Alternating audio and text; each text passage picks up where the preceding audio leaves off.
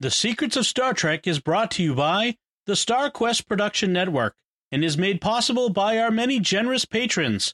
If you'd like to support the podcast, please visit S Q P N dot com slash give. You're listening to The Secrets of Star Trek, where we discuss the hidden layers and deeper meanings found in all the Star Trek T V series, movies, and more. And today we're discussing the first, the premiere episode of the third season of Lower Decks, called Grounded. I'm Dom Bettinelli, and joining me today on the panel are Jimmy Akin. Hey, Jimmy. Howdy, Dom. And Father Corey Stika. Hi, Father Corey. How's it going, Dom? Folks, be sure to follow The Secrets of Star Trek in Apple Podcasts, Google Podcasts, Spotify, Stitcher, all the places, including your favorite podcast app, or at the StarQuest YouTube channel, where you should make sure to hit the bell to get notifications.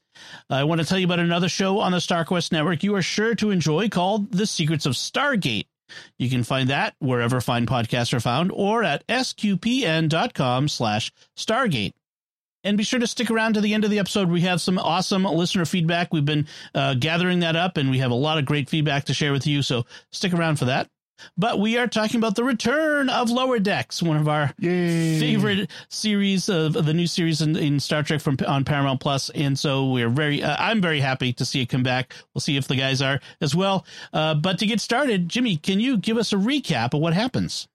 Captain Fremont is about to be put on trial for destroying Pakled Planet, and it's driving Mariner crazy. Though everyone tells her to trust the Starfleet judicial system, she decides to take matters into her own hands, and she recruits Boimler, Rutherford, and Tendi to help her.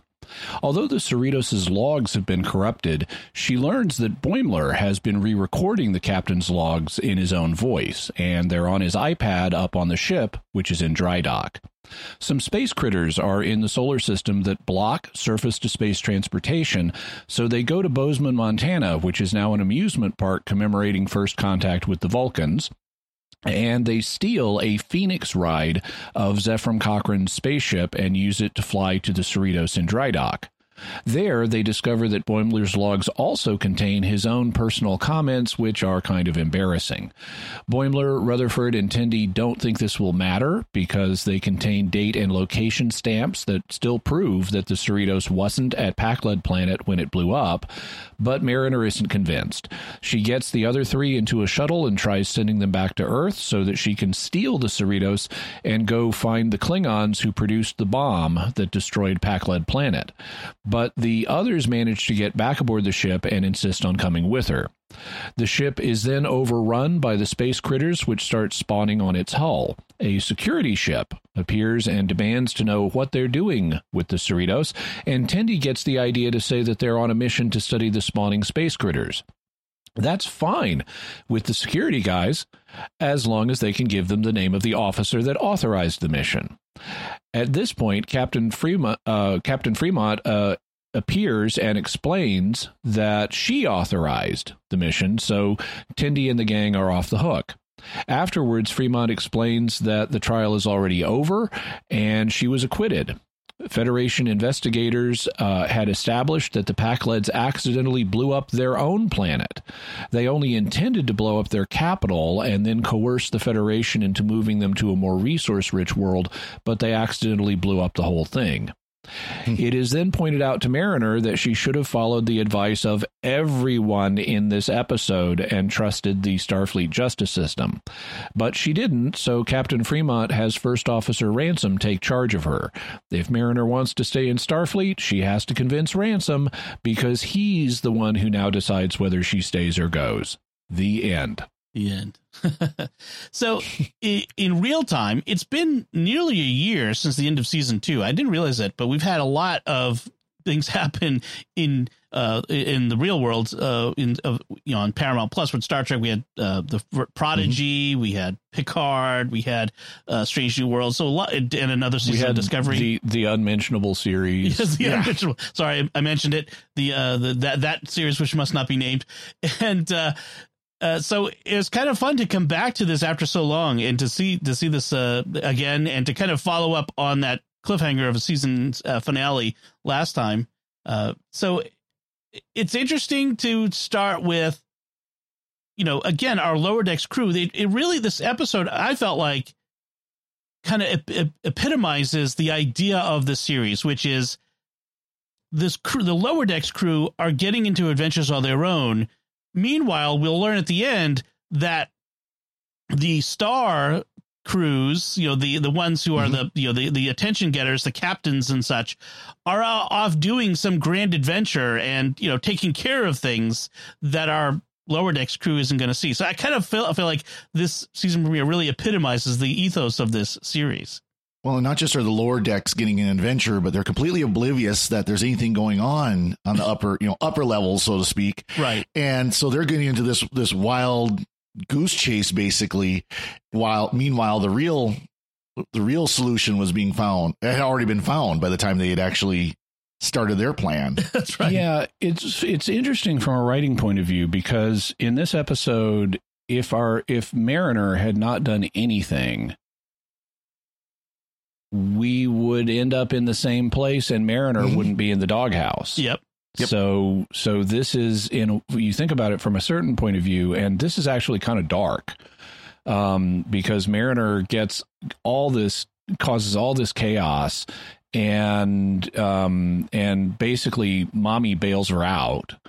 And then um, because she has caused so much chaos, she gets put on in an even more precarious situation, where she has to has to kowtow to Ransom now. Mm-hmm. And we'll see how that plays out in the rest of the season. But this is, from a certain point of view, this is, she does not have agency here. She is not causing things to happen. She's essentially spinning her wheels. Mm-hmm. On the other hand, this is a comedy.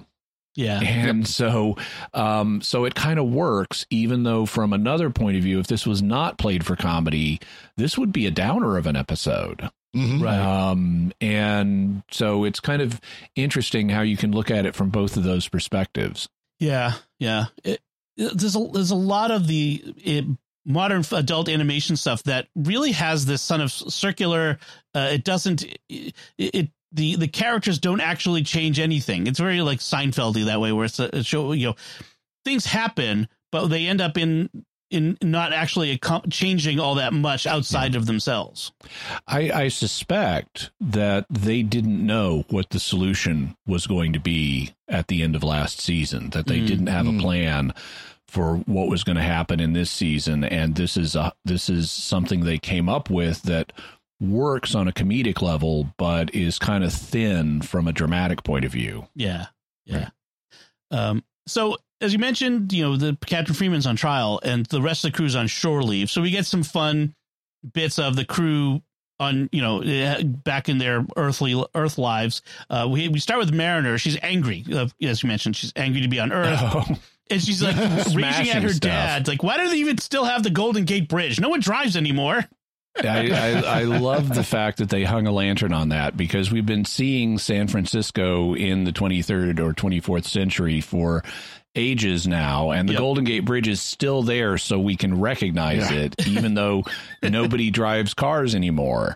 Um, so that's well, it, that's cool. At least in Picard, you know, they put like solar panels over the, the road deck, basically. yeah. I mean, I suppose we still have Roman aqueducts. You know, we, we keep ancient structures up. So I, I guess it's a historical thing. Um, and then we have Brad, Boimler's family.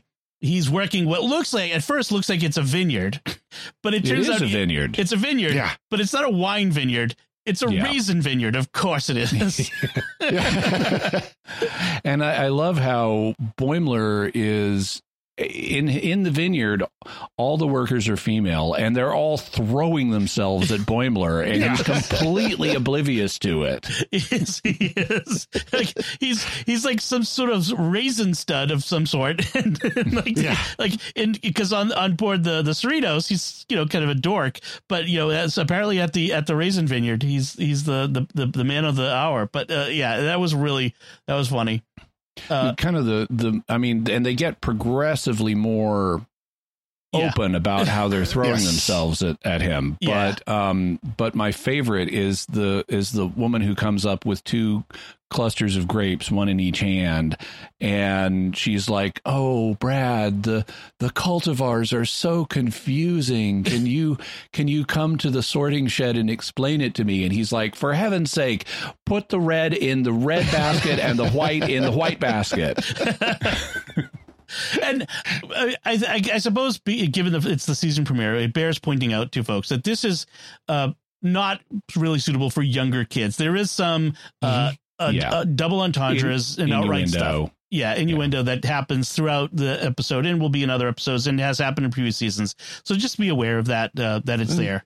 Uh, and some I, language I, issues, too. Even with even with some words blanked out, they still have some words that That's parents true. might not be comfortable with their kids hearing too. So yeah. incidentally, they so obviously they're they're parodying Boimler with Captain Picard here. Yeah. Mm-hmm. Because Captain Picard does have a wine vineyard. And also they may even be deliberately parodying what happened in season two of Picard, where you have this attempted romance between Laris and Picard, where she's not throwing herself at Picard, but she's clearly signaling openness to a relationship with Picard. Yeah. And so here we have here we have Brad Boimler with his drying up grape raisin vineyard and the women are just actively throwing themselves at him. Well, and even then Picard was was clueless too, like about yeah, Laris. Yeah. so, yeah, yeah, that's true. That's true. Uh, and they even have some of like the the ro- the, the uh, hovering robot uh, thing. Mm-hmm. So yeah, I think it's clearly they're being inspired by Picard in that case. Well, they even have Boimler looking like he's in the shadow, and he kind of looks like Picard with the big straw hat yeah. and the overalls. And that's right. That's right. Uh, and then we have Rutherford and Tendi. They're uh, in New Orleans. They're at Cisco's restaurant. We don't see Cisco's Creole Kitchen. Yeah. Yep. yep. Um, there's a little Easter egg on the uh, on the table. A little a little uh, nod to fans. Uh, the hot sauce on the table is called yep. Ketracel White Hot Sauce. Yeah, it's seventeen million Scoville units, which that's really hot. That's that's yeah, super hot. Uh, it, we have a, a funny Although scene. It doesn't it doesn't bother uh, uh, Mariner. She's just dumping it on, but right where Boimler gets a drop. Boimler. Yeah, yeah, yeah. Um, his face becomes disturbingly red. yes, yes. yeah. uh, and Tendi and Rutherford talk about all the places that they've been visiting. And we have this, this you know, the, the wonderful aspect of twenty-first century Earth is with transporters, you can visit any place on Earth at, you know, at any time. Different, you know, you can go mm-hmm. to the other side of the planet the same day. Uh, and so they're trying to plan their, their visits to different places. Um, and uh, that's when um, uh, uh What am I saying? Enough humor. Mariner and Boimler show up at the restaurant with this plan to exonerate Captain Freeman, and it requires them to get up to the Cerritos. Yeah, yeah, by going and finding Boimler's logs. Right. Incidentally, there's another Easter egg in the um, in the restaurant. If you look carefully in the background, you'll see there's an alligator hanging from the from the ceiling, and that's the same alligator that was in Deep Space Nine, which Jake Sisko said his grandfather uh, used to tell him that it's only just in stasis, not actually stuffed. that it's on, only just in stasis, and that he would let it out at night to guard the restaurant. I forgot about, about that. that. That was good. uh, so their first goal, their their first uh, plan for getting up to the Cerritos is to find an old transporter um, station with an encrypted transport, and to go which, and which which is a nice idea. The idea yeah. of an encrypted transporter where you have to have the right code to go through. Right, and this mm-hmm. recalls Star Trek, f- not four, uh, three. When mm-hmm. the when they hijack the Enterprise and they uh, Uhura has to she's a transporter chief and she has to uh, hijack the transporter for everyone. And mm-hmm. uh, so the, their plan is to go there, knock out the transporter chief and take over the station and beam themselves up. But then they show up and it's this this sweetest old granddad. Yeah. Transporter chief. Yes. And yeah. he's offering them butterscotches and oh, like and, and then he's like, yeah, they you know, it's it's such a great place and you're such nice kids. Too often I get people who are trying to knock me out and that's a big mistake. You know, you're like, oh. So that was that was a, a, a lot of fun. And so they're obviously. Oh, and the other thing is, is he has a, his collection of rebuilt transporters. Mm-hmm. Where he has his, his hobby of uh, rebuilding old transporter uh, t- uh, uh, modules, uh, and that was kind of fun. Um, and then, um, so the, the so then the backup plan is to go to historical Bozeman, Montana, Father Corey. Montana. Oh, and, and it's it's it's it's the transporter chief. His name is Carlton Dennis. Yeah, his, mm-hmm. It's he who tells them that the space critters, which are called the Verugament, oh right, they they look kind of like pink slugs, but mm-hmm. they're in space. Yep. And they're like streaming through the solar system. And he tells them that the Verugament, or the space critters, as I will call them, because mm-hmm. I don't want to remember the word Verugament, um, are, uh, are, are blocking sur- sp- surface to space transport. And so right. he, he, he can't get them up to the Cerritos in dry dock. And so that's when they have their fallback plan of let's go to Bozeman, which was actually one of the things Tendi was really wanting to do. Yes. Yeah. Um, when they were discussing their, their travel itinerary, she really wanted to go to Bozeman. And if we remember from Star Trek First Contact, uh, that's where it was Zefram Cochrane had the first uh warp speed, warp flight, and the first contact with the Vulcans. And so it's been turned into a theme park or historical, you know, like historical Williamsburg. And uh, these, these tourists, these, these tourists ruining my state, I swear, taking this historical monument and turning it into a theme park. I just... No, no. So I, I, I love I love the idea, though, of we now have a ride. Yes. That's the Phoenix. And yes. so and there's like one that leaves every five minutes or something. And so you get to go up and reenact the first flight of the Phoenix at warp one that attracted the Vulcan's attention. Right. And yeah. and captaining the the ride is a hologram of Zefram Cochrane, yep. who right. is voiced by James Cromwell. Right. Who was the actor that played Zefram Cochrane. And so he's like a tour guide yeah. uh, version of himself talking about, you know, the journey they're doing and giving safety instructions and things like that. And and then as they lift off, he does exactly what he did in uh, in Star Trek First Contact, which was suddenly remember something and pull out a disc and put it into the stereo system, and it's Steppenwolf's Magic Carpet yes. Ride. It was yes. awesome. I love that. Yeah. That was so good. I did, I did have to look back, uh, you know, before that we see the grounds and you see the statue, you know, Geordi yep. in yes. First Contact talking about the statue, and he's talking about you're standing right where the statue is and you're, you're looking to the stars, reaching up. And of course he's got his hand open. Geordi's got his hand open, like he's reaching yeah. and then you see the statue and it's really like he's pointing yeah. towards the stars. Right. Right. Slightly different. Uh, and, and now we get to see everything else that Geordi saw around it. Yep. Yes. Exactly. Yes. The, uh, there's the bar that's, uh, never closes. With the jukebox. Yeah. With the jukebox that plays one song. And the, uh, the attendee and, and Rutherford are wearing the hat that, uh, that uh, it was Zefram Cochrane was wearing throughout that. Yep. And so, uh, so that was pretty good. Well, the uh, the Vulcan ship is now a playground for kids. Like it's got slides on. Yeah. yeah. Yeah. I'm trying to, I'm, and, and telling him about the statue is hard enough. I don't know that Geordi should have told him. And it's an amusement park. Yeah. Right. And so, yeah, they get on board the uh, Ride the Phoenix replica into orbit ride. And uh, they're going to uh, take it over once it gets going. Uh, and then there's that one guy who joins them, like the singleton, like the, the guy who's visiting the park alone. He's like, well, the attendant told me to go, you know, as a singleton to go and sit with you guys. So I'm here. And he's like really nervous and yeah. doesn't really. Ga- Gavin is his name. Yeah, yeah. Yep. Right. So when they end up taking it over, Gavin is like freaking out. And then by the end of it, he's like kind of lost something upstairs yeah. and he's decided to take the the hijacked uh, Phoenix off on an adventure of his own and ends up having to get rescued out by Jupiter or something like that. Yeah. Oh, man. So I, I, I wrote in my notes, Gavin takes over the Phoenix once they get to the Cerritos. I'm like, we'll see him again. Like, he'll be back. Yeah. Oh, he well, says, he got, he, you haven't heard the last of me. Yes. Yeah. And he got rescued by a runabout. Right, right, right. So uh, they so once well, on board the Cerritos, it, rescued is sort of a relative term because yeah. from their yeah. point of view, they were rescuing him. From his point of view, they were interfering with his star journey. That's exactly right. He mentions yes. Trek, if you will, his star trek, if you will. Yeah, uh, they don't say that. But um, so on board the Cerritos, Boimler gets his copies of the captain's. I love the fact that he re-records the captain's logs in his own voice as a sort of like uh, um, imagining himself to be the captain sort of thing. Mm-hmm. And they're or full practice of, for being a captain or something. Yeah.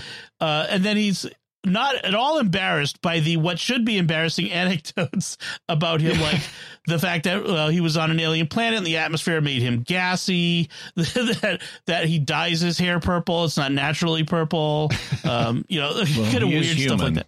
Yes. so uh so that was that was funny. Like Mariner's like, no no you should be embarrassed. I'm not embarrassed, that's fine. It's like, we can't use these.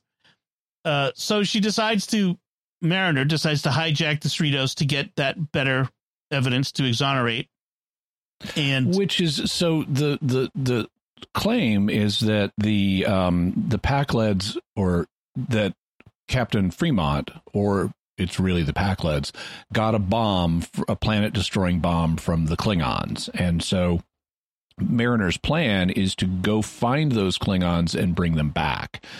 And while she does have a good rapport with Klingons, there are a lot of Klingons in the galaxy. yeah. How good of a plan is go find the Klingons that built the covert planet-destroying bomb? Yeah. Is that really your best plan, or is just using the the time and date and location stamps on Boimler's iPad the better plan? Right. She's not really being rational here. Uh, so that that's true. Um So they use the swarming reproductive cycle of the space bugs, the slugs, as cover for stealing the ship. Um, and they they take them on board. Like they're all all over the outside of the ship, but then they are inside the hangar. And um, when the security guys show up, they're in there and they said that they're helping the reproductive cycle. And it's gross and it's uh, innuendo about what's going on. And so, yeah, you know.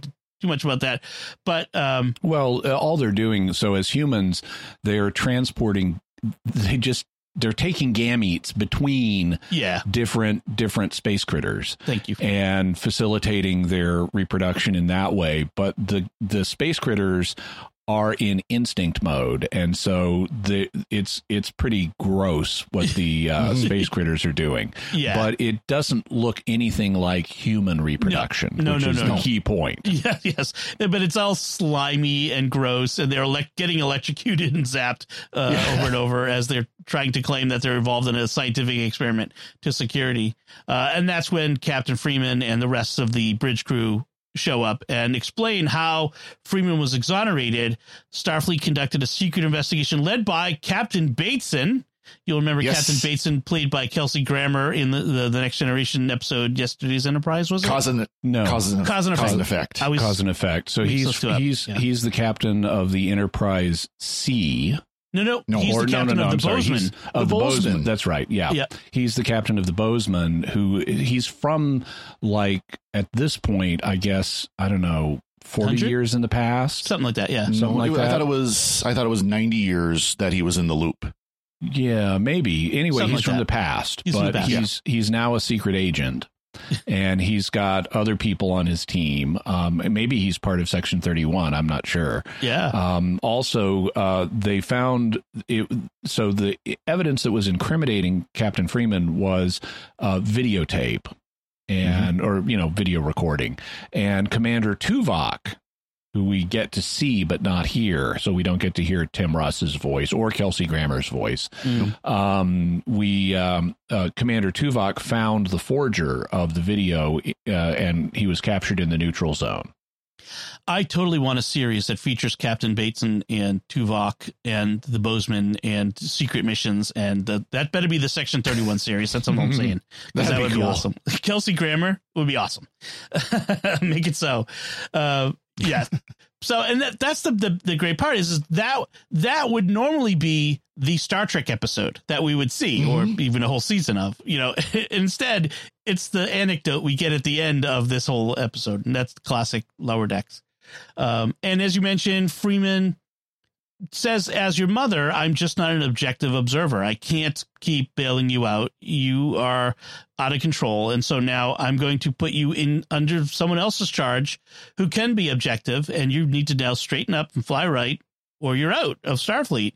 And that's when she puts her under the charge of uh, Commander Ransom. And uh, who turns and, to Freeman and uh, who turns to Mariner and says, I'm your mama now. Yes, which is good. So it's kind of obvious where they're going to go with this. Um, yeah. You know, she's going to have she's going to chafe under under um, under Ransom, and eventually we'll come to a crisis point, and then eventually that'll get resolved. So that's a little paint by numbers. Yeah. Yeah. Uh, although Lower Decks has subverted our expectations in the past, and they may do that again. So we'll see. Yep, we'll see. That would be nice. Yeah. Uh, and that's the end of that episode. Uh, Father Corey, any other notes? Well, you know, kind of a rule of thumb, especially for things like this that are, you know, satire or comedy, is if they have a news th- thing, watch the ticker. Yes. Yeah. Um, so, of yeah. course, we started with a news thing. And the first one was that Admiral Jell- Jellicoe, who, of course, we remember from the episode where Picard goes undercover. Um, mm-hmm. just and a, then gets just captured. A captain then. Yeah. Yeah. But he was just a captain. He he was involved in the Zebulon sisters, who we heard about last season in Lower Decks, getting booted from uh, active duty ships. Um, we see a report of the Earthly, the E L D S, which probably means Earth League Division System, of a game between the Buffalo Solar Knights and the London Kings. And of course, London Kings was a team we heard about from D S nine that Cisco liked. It's a baseball team. Yeah. Baseball team. Yeah. Uh, we've got a Zach Dorn, who's a Stratagema uh, grandmaster. Yep. He's a six year old Stratagema grandmaster. So again, you know, lots of connections. And there's Sony Clemens, which who he was on the um, I just blanked on the episode now. It's the Neutral Zone. End of, Neutral, yeah. end of end of season one of Next Generation. He's the country singer. That's right. right. That's right. He's he's the one that was in the the frozen. He was in the cryo freeze that they they rescued. Right. So yep. We had all those uh, little things, and then just kind of a uh, ship geekery. Uh, I think this might be the first time we actually see a shuttlecraft type number listed. You know, they, people talk about, you know, the Galileo type ships and the class eights or the type eights and stuff. Well, they actually show on here that this the the Cerritos shuttlecrafts are shuttlecraft type six alpha. Six alpha. Yeah, that's true. Yep. Um, yeah, I love the little the, the little um, nods, the little Easter eggs to other Trek stuff. Um, Boimler at one point says um, uh, f- the exclamation for Kirk's sake uh, instead of for yeah. God's sake, for Kirk's sake, because little things like that. Uh, uh, fun.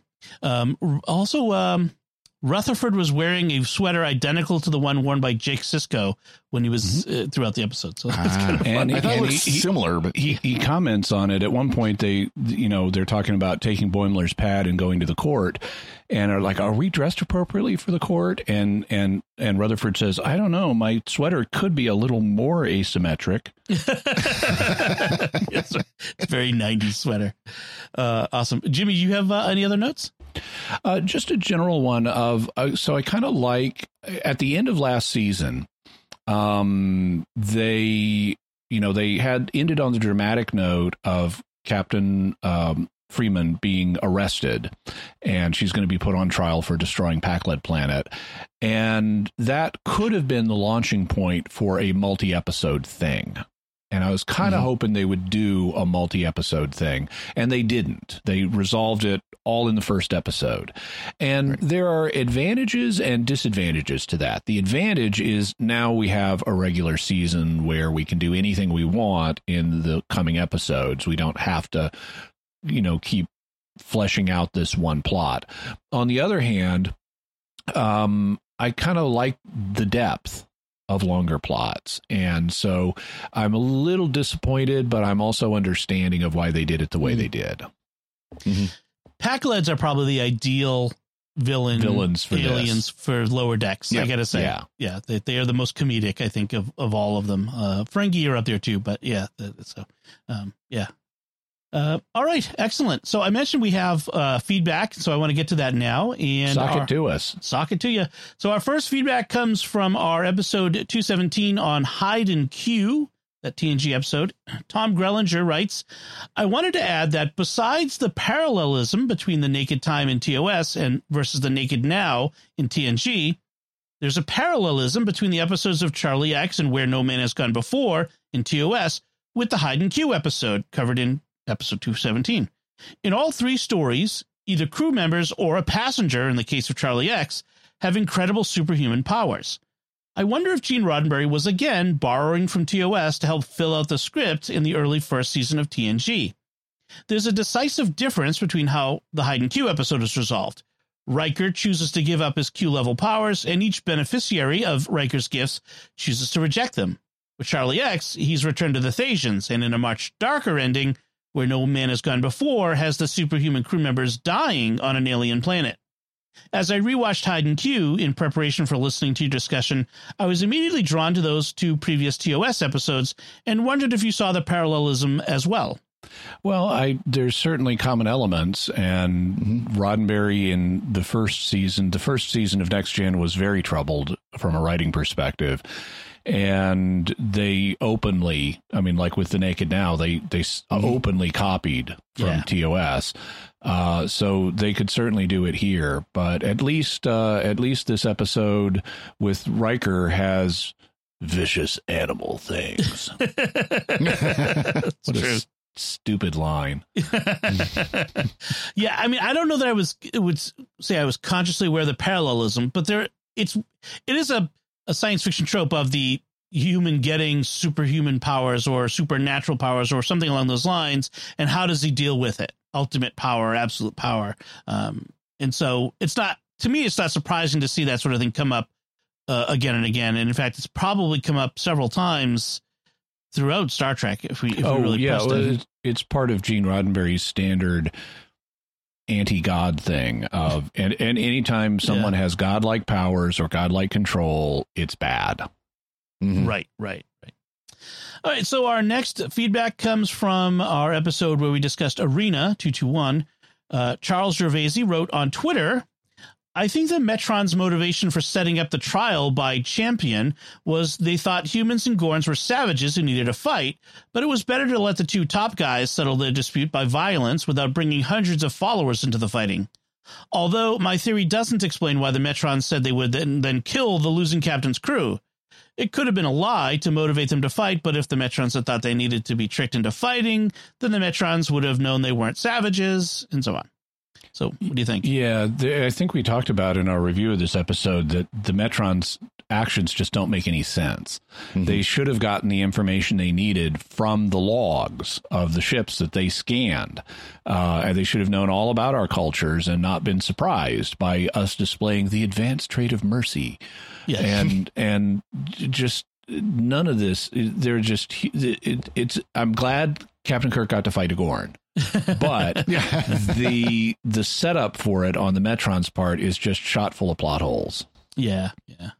Uh, then, and I agree, I agree with that. That the Metrons were as were a device used to get the Gorn and the cap and the captain into the same place, mm-hmm. but were not a really well thought through device. It, it it kind of falls apart. Uh, then our next feedback on the same episode, Sarah Kranz wrote on fa- Facebook, MacGyver could have built a cannon. Just saying. Yeah, uh, Jack O'Neill too uh, from Stargate, yeah. which would be the same thing. Uh, I, I love how in the um, in the uh, in Children of the Gods, the the pilot episode of Stargate S G one after the movie, mm-hmm. um, she's Captain Carter at this point. Amanda yeah. Tapping, mm-hmm. Captain Carter turns to uh, to uh, Richard Dean Anderson and is talking about uh, how they've been working on the technology. Uh, you know, for the gates and said, it took us two years to MacGyver away to yeah. make this work.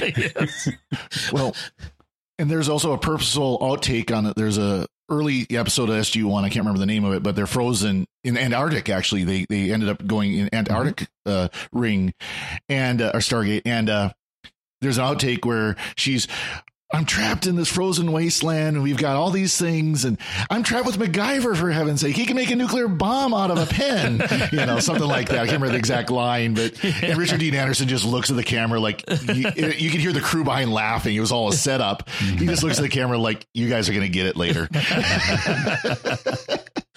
Oh, man. So uh, then on episode two twenty-two, The Magics of Megas two. Uh, that was un- unintentional, by the way. The numbering was not intentionally two twenty-two. Imagine. uh, Brian S. on our Discord server writes, I'm rewatching The Magics of Megas two tonight. The last time I saw this episode would have been the early nineties of V H S rental. McCoy has a great line right out of the gate or turbolift. Kirk, Spock, what in the name of sanity is going on? It's just, it's just typically line. Great over the top uh, McCoy line.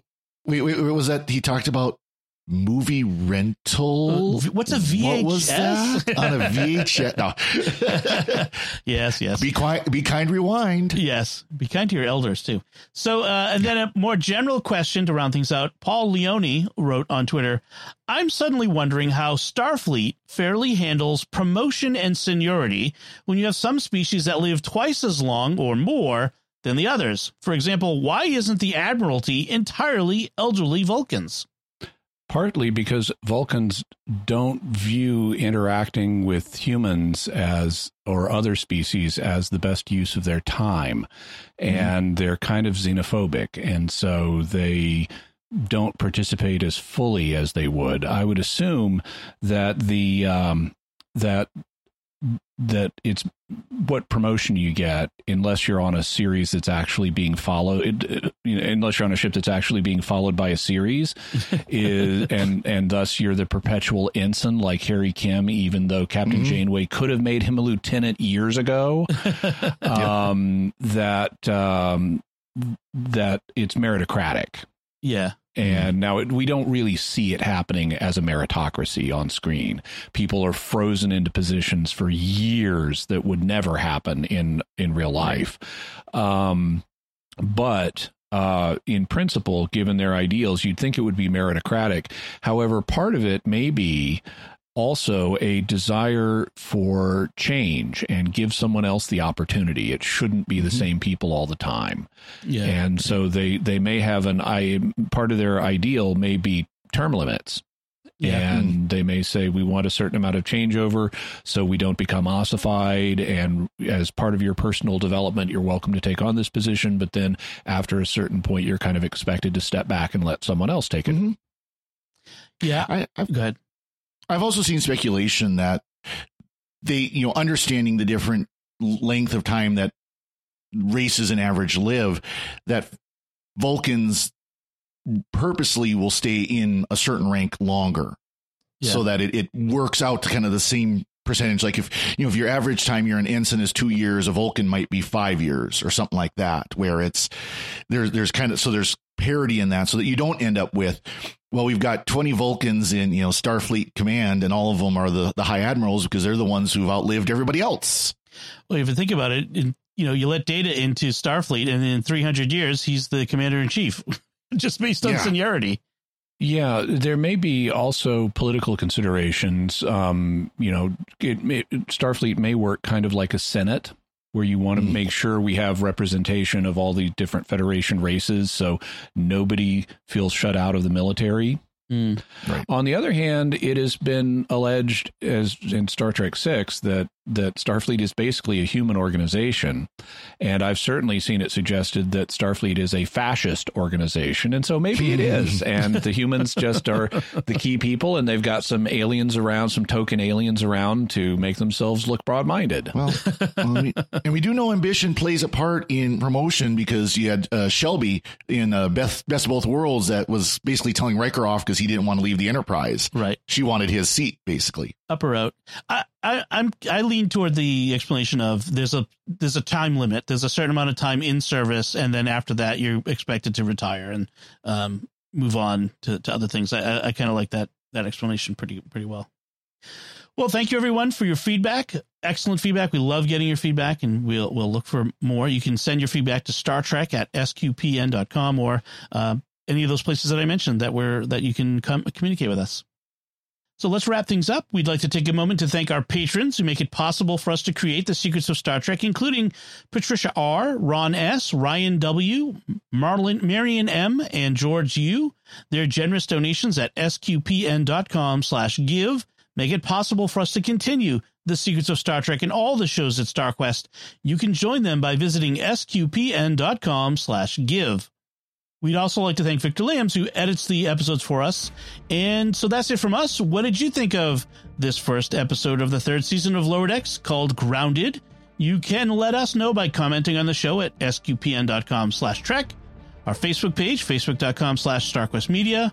You can send an email to trek at s q p n dot com or visit our Discord community at s q p n dot com slash discord. And we'll be back next time when we'll be discussing the next episode of the Lower Decks called The Least Dangerous Game. Until then, Father Corey Stika, thank you for joining me and sharing the secrets of Star Trek. Thank you, Dom. Jimmy Akin, thank you as well. Thank you, and live long and prosper. And once again, I'm Dom Bettinelli. Thank you for listening to The Secrets of Star Trek on StarQuest. And remember, all right, buckos, prepare for your trek amongst the stars.